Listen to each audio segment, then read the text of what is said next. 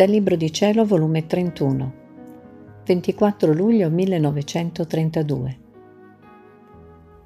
Come Gesù con la sua parola genera la santità, bontà nella creatura. Follia d'amore per metterla a pari e a gara con Lui.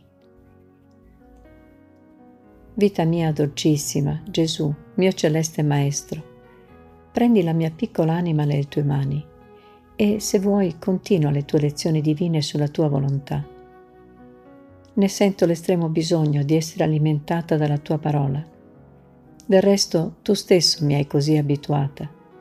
Tu stesso mi hai dato questa forma di vita, mi hai fatta vivere di te e della tua dolce parola. Certo che non me lo sono formato io, questo modo di vivere, no, ma tu, oh Gesù. Tanto che io sentivo più te che me.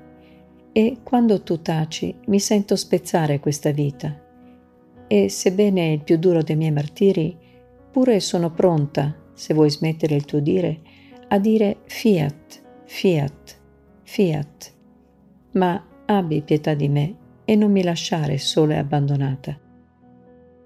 Onde mi sentivo tutta abbandonata nelle braccia della divina volontà e non sospiravo altro che il cielo. Mi sembra che non mi resta più nulla da fare se non che finire la mia vita nella divina volontà in terra, per ricominciarla in cielo.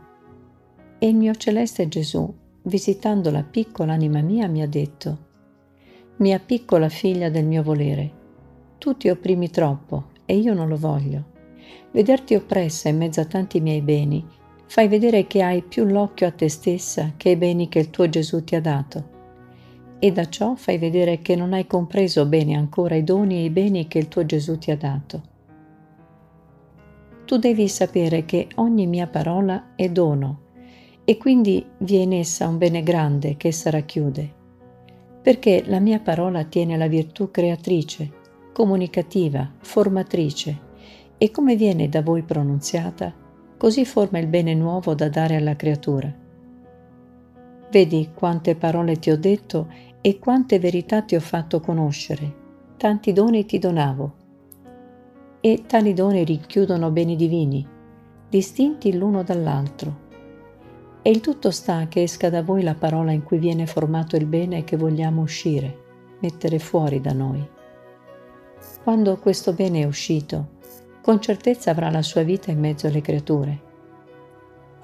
Perché questi doni sono animati e formati dalla nostra potenza creatrice e conservatrice, dentro della nostra stessa parola, per assicurare il bene che vogliamo dare.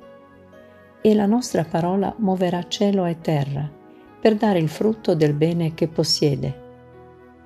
Ora, figlia mia, tu devi sapere un'altra sorpresa del nostro dire. Supponi che io ti parlo della mia santità. Questa mia parola racchiude il dono della mia santità divina da dare alla creatura per quanto sempre a creatura è possibile.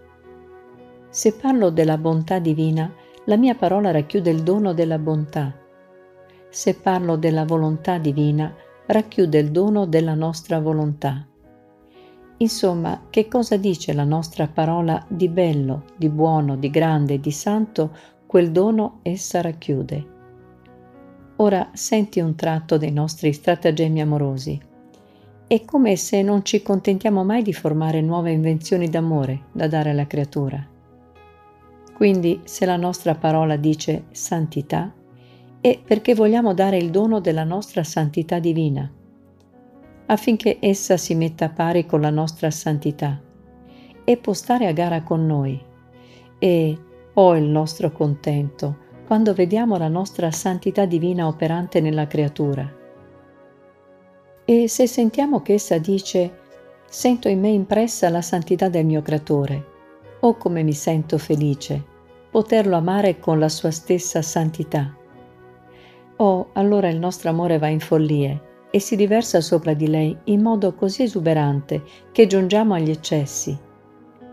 E così, se la parola nostra dice bontà, volontà divina, è perché vogliamo dare il dono della nostra bontà e volontà divina, affinché essa possa stare a pari con la nostra bontà e volontà e può sostenere la gara col suo ente supremo.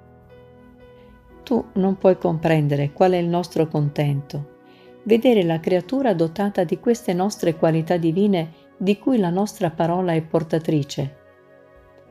E siccome è nostro solito rivolgere a una creatura la nostra parola, ma tuttavia essa è tanto feconda, potente, piena di luce che fa come il sole, formato da una delle nostre parole, che con un colpo di luce illumina tutti e dà il bene che la luce possiede. Ora, perché ti opprimi se vedi che il tuo Gesù spesso fa uso della sua parola per aggiungere doni a doni? E questi doni non solo avranno vita in te, ma in tante altre creature, perché posseggono la forza generativa, danno e generano, per dare e generare di nuovo. La parola è parto del nostro seno, quindi è figlio nostro, e come nostro figlio portano il bene che hanno generato nel Padre loro. Onde, invece di opprimerti, pensa piuttosto che il tuo Gesù vuol farti nuove sorprese delle sue parole divine, affinché ti disponi a ricevere un tanto bene. Dopo di ciò continuavo a pensare alla divina volontà e il mio dolcissimo Gesù ha soggiunto. Figlia mia, quando l'anima si fa dominare, investire, soggiogare dalla mia divina volontà, in modo che nessuna particella del suo essere, tanto nell'anima quanto nel corpo, rimane senza il suo dominio, ma tutte posseggono la mia volontà operante, sicché la mente la possiede animata dalla sua scienza, la voce la possiede parlante, le mani la posseggono operante, i piedi posseggono i suoi passi divini, il cuore la possiede amando, e come sa amare la mia volontà, ora tutto ciò insieme unito forma la santità divina nella creatura. E allora troviamo tutti i diritti nostri nella creatura, diritti di creazione, perché tutto è nostro. Troviamo i diritti della nostra santità, delle nostre opere, diritti del nostro fiat divino, della nostra bontà, del nostro amore.